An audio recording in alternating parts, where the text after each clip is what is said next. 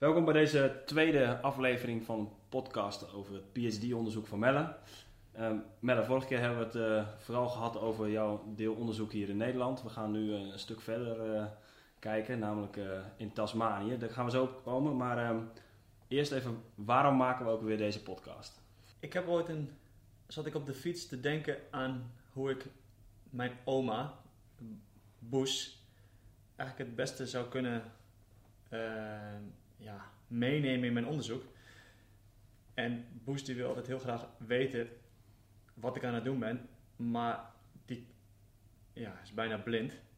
En uh, ze kan dus nog heel goed luisteren, maar niet zo goed meer lezen. Mm En uh, nou, eigenlijk was dus de, de, de, aanleiding, de directe aanleiding is dat, dat zij meekrijgt wat ik eigenlijk aan het doen ben.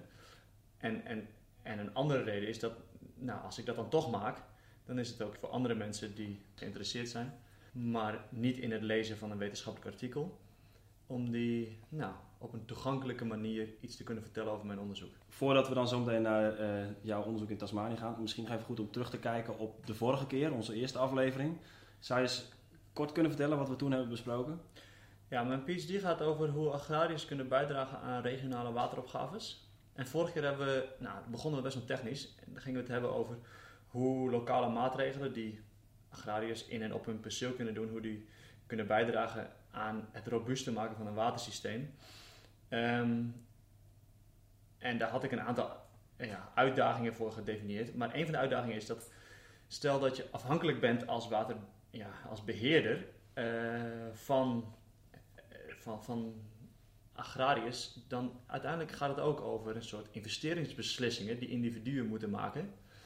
Um, en dat die, dat die best wel moeilijk te sturen zijn. Mm-hmm. Dus het is, uh, en nou, daar ben ik eigenlijk in de rest van mijn PhD uh, veel verder op ingedoken en gaan we het dus nu ook over hebben.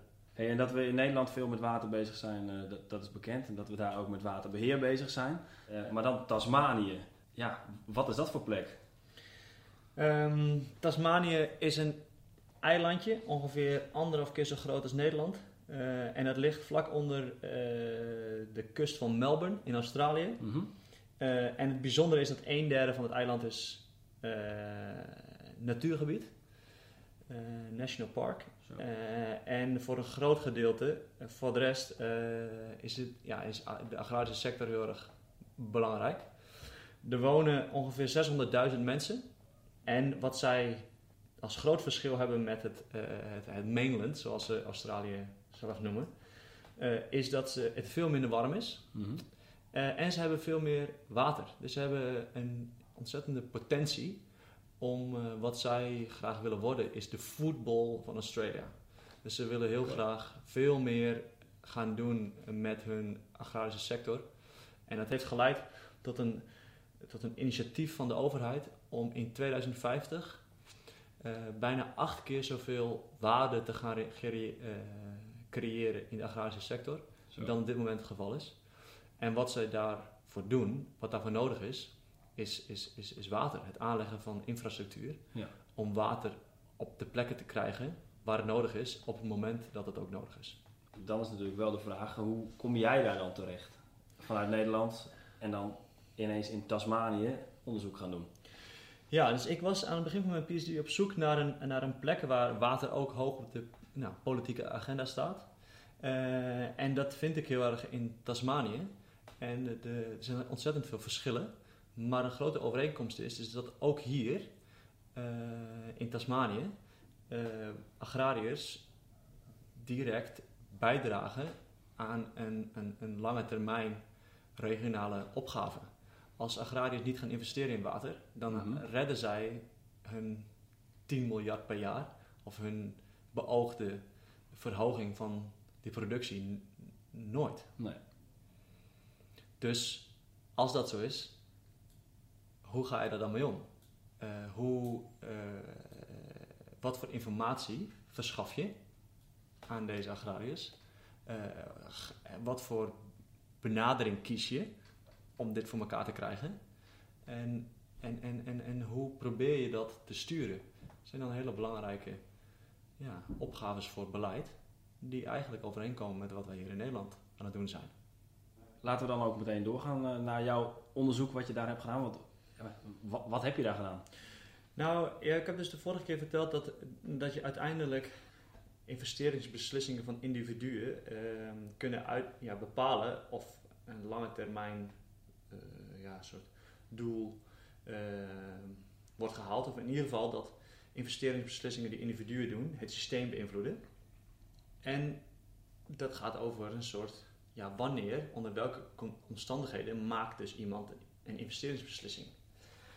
En ondanks dat iedereen, ook economen, best wel weten dat ja, niet iedereen, of niemand, een homo economicus is. Mhm. En dat, we, dat onderkennen we ook, is het in het beleid maken en, en de, de beleidsinstrumenten die er zijn, is het toch wel dat we best wel vaak daar eigenlijk op terugvallen. Dus dat we zeggen, nou, we, uh, we geven een subsidie, want dan denken we wel dat het waard is. Dus het is natuurlijk ook heel erg een economische incentive, waarbij het volgens mij hartstikke duidelijk is dat lang niet iedereen dan ook die keuze gaat maken. Mhm. En nou, toen, ik, toen ik daarmee bezig ben gegaan, stuitte ik op nou, literatuur dat, en dat gaat over een crossover analyse. En dat gaat uit van crossover punten. En een crossover punt is ehm, eigenlijk een punt waarop twee alternatieven aan elkaar gelijk zijn. En als je kijkt naar bijvoorbeeld het vergelijken van een dieselauto en een benzineauto, dan heb je dus een punt waarin die aan elkaar gelijk zijn. Bijvoorbeeld als je zegt, nou, uh, ik moet meer belasting betalen per jaar, maar ik betaal minder per kilometer. Mm Dus moet ik zoveel kilometer rijden, wil ik dat die dieselauto goedkoper is. Ja. Nou, wat een crossover analyse doet, is zegt ja, stel dat het na 15.000 kilometer is. Mhm. De aannames die je daarin maakt, is bijvoorbeeld afhankelijk van, is bijvoorbeeld de benzineprijs. Ja. Dus stel dat je geen 15.000 kilometer rijdt, maar um, ehm, 12. En dus zegt, dan is voor mij een benzineauto goedkoper. Dan is een crossover analyse gaat eigenlijk op zoek naar wat is de robuustheid van uh, dat de een beter is dan de ander. Dus bijvoorbeeld, wat gebeurt er als de prijs van benzine omhoog gaat of naar beneden? Of vanaf wanneer, hoeveel kilometer moet jij meer rijden, wil je eigenlijk niet liever een dieselauto kopen. Ehm, dus het vergelijken van twee opties en dan uh, daar een, een, ja, dus ze noemen het een a priori analyse op loslaten die iets zegt over wat voor invloed de aannames die je doet in de berekening hebben op het eindproduct. Mm dus sensitiviteitsanalyse. Uh, dat is nou, waar crossover punten voor werden gebruikt. Ja. En dus in de literatuur waren er ook mensen die gingen verschillende maatregelen die een agrariër kan treffen om de waterbeschikbaarheid te verhogen, op zo'n manier met elkaar ging vergelijken. En toen dacht ik, ja, wat hier nou eigenlijk gebeurt, is dat zij aannames doen over welke factoren andere mensen meenemen. Mhm. Het soort gewicht, in, in, in wat, hoeveel, ja, hoe belangrijk is dat, dat, die factor in, in de berekening. En de waarde van die factor. En dan hebben ze nog een andere hele belangrijke aanname, is dat je ook nog eens dus zegt dat, stel dat de ene goedkoper is dan de ander, dan is de ander dus beter. Dus dat noem ik objectiviteit in het optimum. Dus dat wij weten wat, dat, dat, dat het over eens zijn dat iets het beste is. Nou, dan kan je in dit soort vergelijkingen kan je heel erg je afvragen of je de factoren als buitenstaander weet die iemand meeneemt in zo'n beslissing. Hoe belangrijk die factoren zijn, wat voor waarde die daaraan hecht. Uh, dat gaat natuurlijk ook heel over persoonlijke perceptie. En wat het beste is voor jou, hoeft helemaal niet het beste zijn voor mij. Dus dat noem ik subjectiviteit in het optimum. Ja. En hoe ik heb bijgedragen aan deze crossover literatuur, is dat ik heb gezegd: is het niet waardevol dat mensen uh, nou, het crossoverpunt voor hunzelf bepalen en dat dan gaan bespreken. Dus we zijn niet op zoek naar de waarheid. Uh, het is een heel open dialoog waarin we eigenlijk dingen met elkaar delen. En dat gaat heel erg over uiteindelijk over de redenering die je hebt, die achter een voorkeur zit.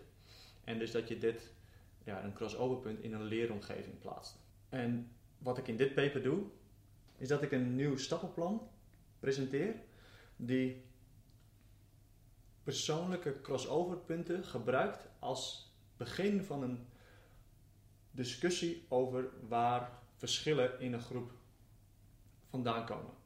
Waarom doet de ene buurman iets anders dan de andere buurman? Hoe komt dat? Wat zit daarachter? Zo'n soort gesprek, eh, daarvoor kun je ook ja, crossoverpunten gebruiken als een discussie, ja, als start van een discussie. Hoe, hoe gaat dat in zijn werk?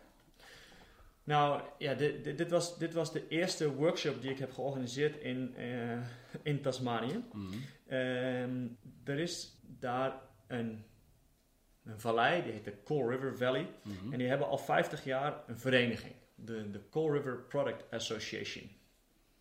En wat die doen, is die hebben dus al een hele lange geschiedenis met, die komen elke maand bij elkaar en dan hebben ze het over allerlei dingen die met eh, landbouw te maken hebben. En ze hebben ook al meer dan 30 jaar een irrigatieschema in deze vallei. En de vallei is veranderd van een nou, gebied waar alleen maar schapenboeren waren, Mhm. naar de meest intensieve eh, vallei, naar de meest intensieve vallei van Tasmanië. En zij worden dus gezien als een soort voorbeeld van nou jongens, dit is eigenlijk wat we overal willen. Dat iedereen deze transitie maakt van, van extensief naar intensief. Ja. Ehm, en wat ik heb eh, gedaan is dat ik, heb de, ik, heb, ik ben naar die eh, associatie toegeweest en gevraagd of de, het bestuur met mij het hierover wilde hebben. Mhm. Het bestuur eh, dat, ja, dat bestaat uit een soort hele diverse groep van watergebruikers in die vallei. Dus ze zijn allemaal ervaren ehm, ja, irrigators. Mhm. En wat zij ja, allemaal onderkennen is dat de een die doet toch heel wat anders dan de ander. En die heeft daar allemaal persoonlijke redenen voor. Ehm, dus wat we, wat we hebben gedaan in een workshop setting is dat, heb- dat we nou, hun onderlinge verschillen hebben besproken. En dat was dan met als doel dat ze daar zelf van kunnen leren. Van hoe Ja. komt het nou eigenlijk dat mijn buurman heel anders naar water kijkt dan ik. Ja. En hele andere dingen doet. En hele, op een hele andere...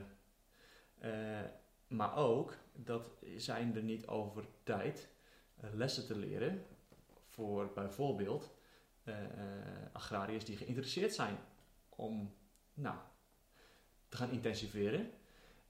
En zijn er niet dingen waarvan nou, deze ervaren mensen zeggen: ik, ik had echt graag gewild dat ik dit en dit en dit had geweten op het moment dat ik die beslissing moest maken. Ehm, en is er dus niet potentie in zo'n gesprek om de lessen uit te halen eh, die eh, relevant zijn voor anderen, dus voor andere agrariërs, maar ook voor waterbeheerders en ook voor beleidsmakers. Hm. Ja, kun je eens een voorbeeld geven van wat wordt daar dan vergeleken? Ja, dus om het praktisch te maken, is het ehm, in deze vallei zijn, zijn een aantal ehm, manieren om aan water te komen. Dus Ja. één bron van water is, eh, is, is, is eh, gezuiverd rioolwater. Een andere bron van water is ehm, water dat wordt geleverd vanuit een heel groot eh, stuwmeer. Mhm. En nog een andere, dat wordt niet geleverd vanuit een stuwmeer, maar dat wordt eigenlijk vanaf de andere kant van Tasmanië die kant opgepompt. En deze drie waterbronnen hebben hele verschillende karakteristieken. Dus het gezuiverde rioolwater is heel goedkoop. Het water wat komt uit het stuwmeer is, eh, is, is iets duurder. En het water wat vanaf de andere kant van het eiland eh, nou, met een grote pijp wordt geleverd, die is, Mhm. die is het allerduurste. Maar die is ook het, het, het allerbetrouwbaarst. En heeft ook de hoogste kwaliteit. Dus de ene die zegt, ik wil dat dure water, want dat heeft mijn voorkeur. En een ander die zegt, nee, ik wil eh, alleen maar dat, ehm, dat eh, gezuiverde rioolwater, want dat is het enige wat ik kan betalen. Ja. Ehm, en wat ik dus aan hun vraag, is dat ze hebben dus allemaal een, een, een voorkeur. Ja. En die voorkeur is afhankelijk van wat ze doen. Dus, als ik, dus ik heb gevraagd, gegeven eh, wat jij doet, ja. wat, onder welke omstandigheden zou je veranderen van voorkeur? Dus hoeveel moet de prijs van het rioolwater omhoog, wil dat niet meer jouw eerste voorkeur zijn? Ja. Of hoeveel moet de prijs van dat hele dure water omlaag, wil je, wil je dat dat je voorkeur gaat worden? Ja. Ehm, en aan de hand van, nou, het waren er maar vijf van zulke vragen, hebben we twee uur lang hebben deelnemers gediscussieerd over alle dingen die daarachter uh, lagen. Mhm. En, en waar het door dus komt dat de ene veel meer bereid is om te betalen voor water dan de ander. Wat is er dan besproken in zo'n sessie? Ehm, nou, ik kan wel een aantal voorbeelden geven. Ehm, wat er onder andere is besproken is bijvoorbeeld eh, hoe het kan dat de een zoveel meer bereid is te betalen uh, voor water dan de ander. En dat had te maken met een aantal hele soort basale dingen. Hoe je dat bijvoorbeeld in je jaarlijkse budget stopt. Dus als jij gaat budgetteren en je gaat bedenken hoeveel kun je uitgeven aan je bedrijf dit jaar. Mhm. En je stopt daar water in. Of je, en als kostenpost. Of je zegt, nee, als ik het recht heb op, om, om zo, of op een lange termijn uh, recht op dit water. Ik koop een waterlicentie. Ehm, dan is dat geen kostenpost, maar een lange termijn investering. Mhm. Die op termijn misschien wel meer waard gaat worden dan het nu is. Ja.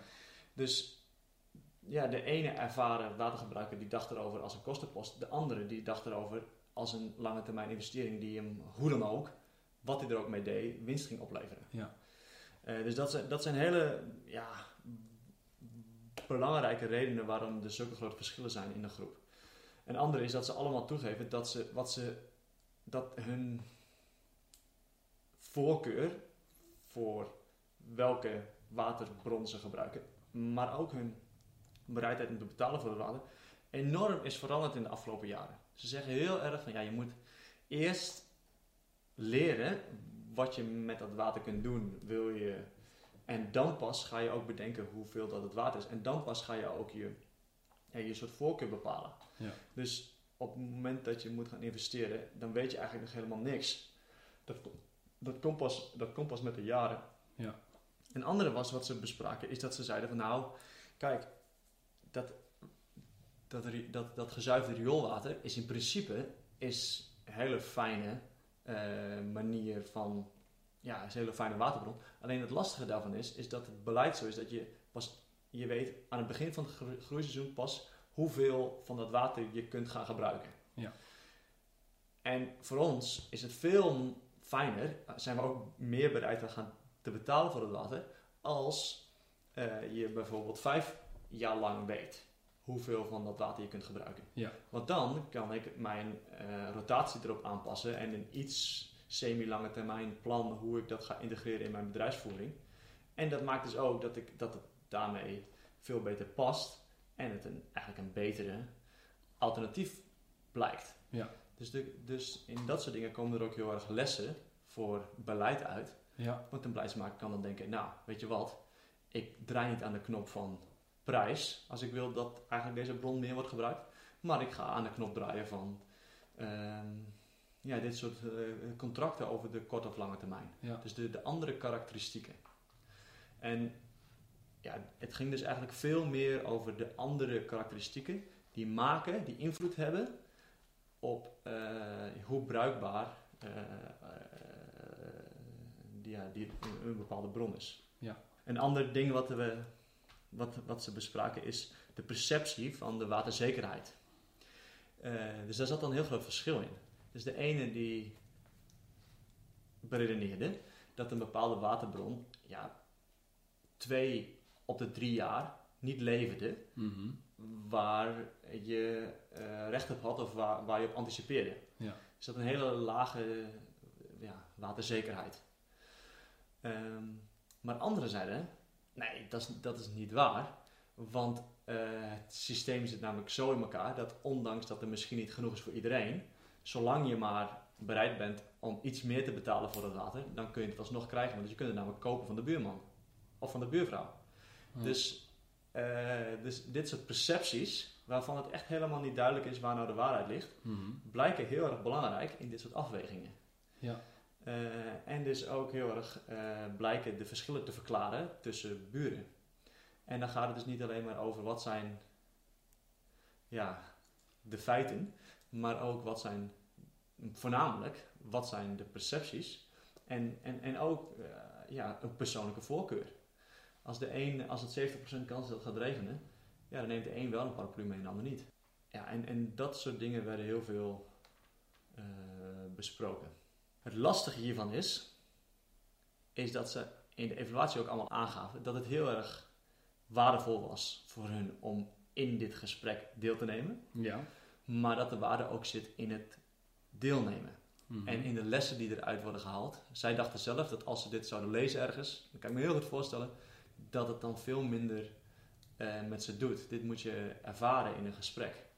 En nou, dat, dat, dat bepaalt ook voor een groot gedeelte eh, hoe ik hierover kan opschrijven. Ja, dat, want als zij zoiets aangeven, dat, ook dat zou, is een belangrijke uitkomst van, van een onderzoek, toch? Ja, en dat is ook waar ik in, ehm, nou, in de volgende hoofdstukken eh, meer op focus. Hoe eigenlijk evalueer je eh, de, de uitkomsten die komen uit zulke soort workshops. En ehm, ja, dat is echt eh, lastig.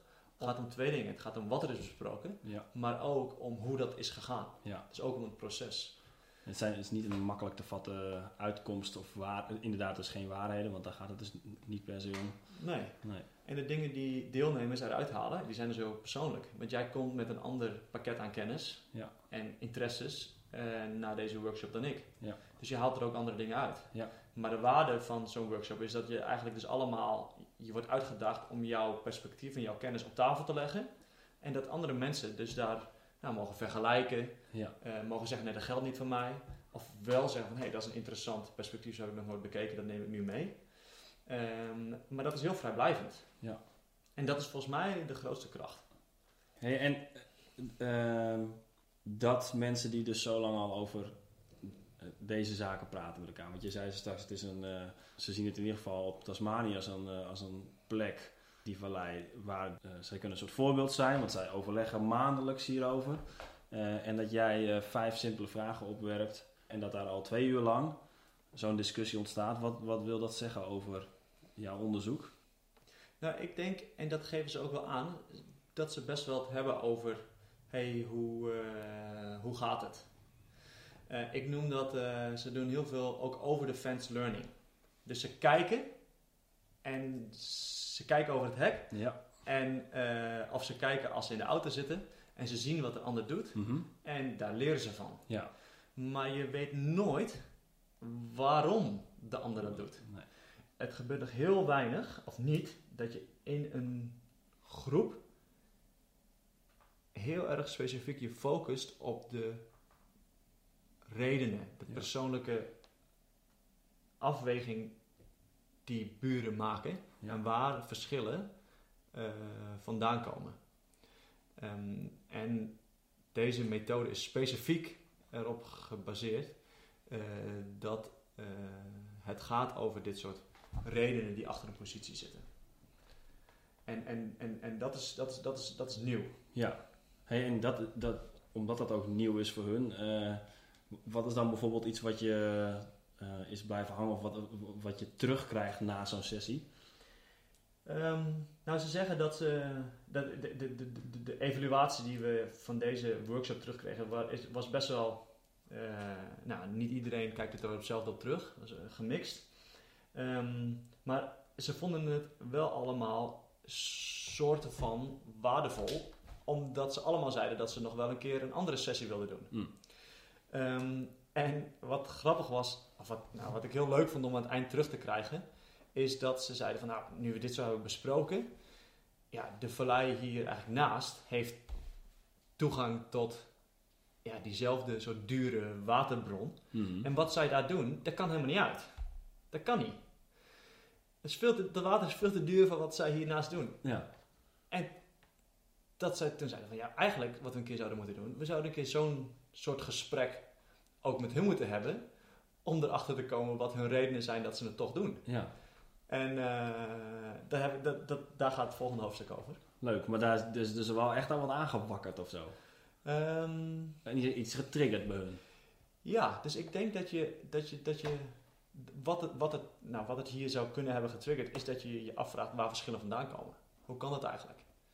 Eh, en dus dat je minder denkt in eh, dat is dom of dat is slim of dat is. eh, maar dat je je bewust bent van dat er hele andere redenen achter kunnen zitten.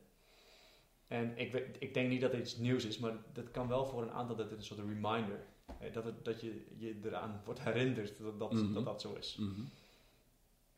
En volgens mij zit dus heel erg daarin de waarde van dit gesprek, is dat het gaat over de redenen die achter een positie zitten. En blijkbaar is het dus zo dat je daar een facilitator voor nodig hebt, die dat, nou, die dat soort gesprek faciliteert. Ja. En dit soort vragen, die uitdagen om daar juist over na te denken. En het is een andere vraag die je stelt als je zegt, wat is jouw voorkeur? Is een andere vraag dan dat je vraagt, onder welke omstandigheden zou jouw voorkeur veranderen? Ja. Dan ga je veel meer daarover nadenken, dan gaat daar het gesprek ook over. Dit hoofdstuk waar we het over hebben gehad, zou je het nog eens even kunnen samenvatten? Als ik het zou samenvatten, dan zou ik zeggen dat ik in dit hoofdstuk ehm, bijdraag aan de crossover literatuur door middel van een, een nieuwe toepassing. Het bespreken van crossoverpunten in een groep, waarbij je niet langer aannames hoeft te doen over welke factoren worden meegenomen eh, en eh, wanneer iets optimaal is qua kosten en baten. Dus er is subjectiviteit in het optimum. Mhm. En in plaats daarvan bespreken deelnemers aan de workshop hoe factoren, of ja, ze hebben het in dit geval karakteristieken genoemd, dus de karakteristieken van dat water, Mhm. moeten veranderen om van voorkeur te wisselen. En, oftewel, om, van crossoverpunt, om een crossoverpunt te bereiken. Mhm. En daarnaast hoe en waarom die crossoverpunten verschillen binnen een groep. Mhm. En hoe hun persoonlijke redenaties en hoe zij kijken naar water en daarover nadenken is veranderd in de afgelopen jaren. Vooruitkijkend op een eh, volgende keer, wat eh, gaan we dan bespreken? Ehm, ik had net het voorbeeld van de benzineauto en de dieselauto, maar het kan natuurlijk ook zijn dat ik het voorbeeld neem van een elektrische auto en een dieselauto. Waarbij wij als samenleving of, een, of, of de overheid een voorkeur heeft dat individuen meer eh, elektrische auto's gaan kopen. Mhm. En als je dan zo'n soort gesprek hebt, wat niet, waaruit blijkt dat het niet alleen maar gaat over kosten en baten, maar dat er een hele persoonlijke redenatie achter een voorkeur zit, Mhm. dan kan dat ook inzichten opleveren voor beleidsmakers om, op, om individuen eh, van betere, relevantere informatie te voorzien. Ja. En dat is natuurlijk ook een ja, belangrijke mogelijke uitkomst van zo'n soort discussie. Mhm. Dus nu waren de opties nou, neutraal, Mhm. maar dat hoeft natuurlijk helemaal niet. En dat komt ook veel meer terug in het volgende hoofdstuk. Nou, dat was hem, de tweede podcast. Dankjewel en eh, graag tot de volgende.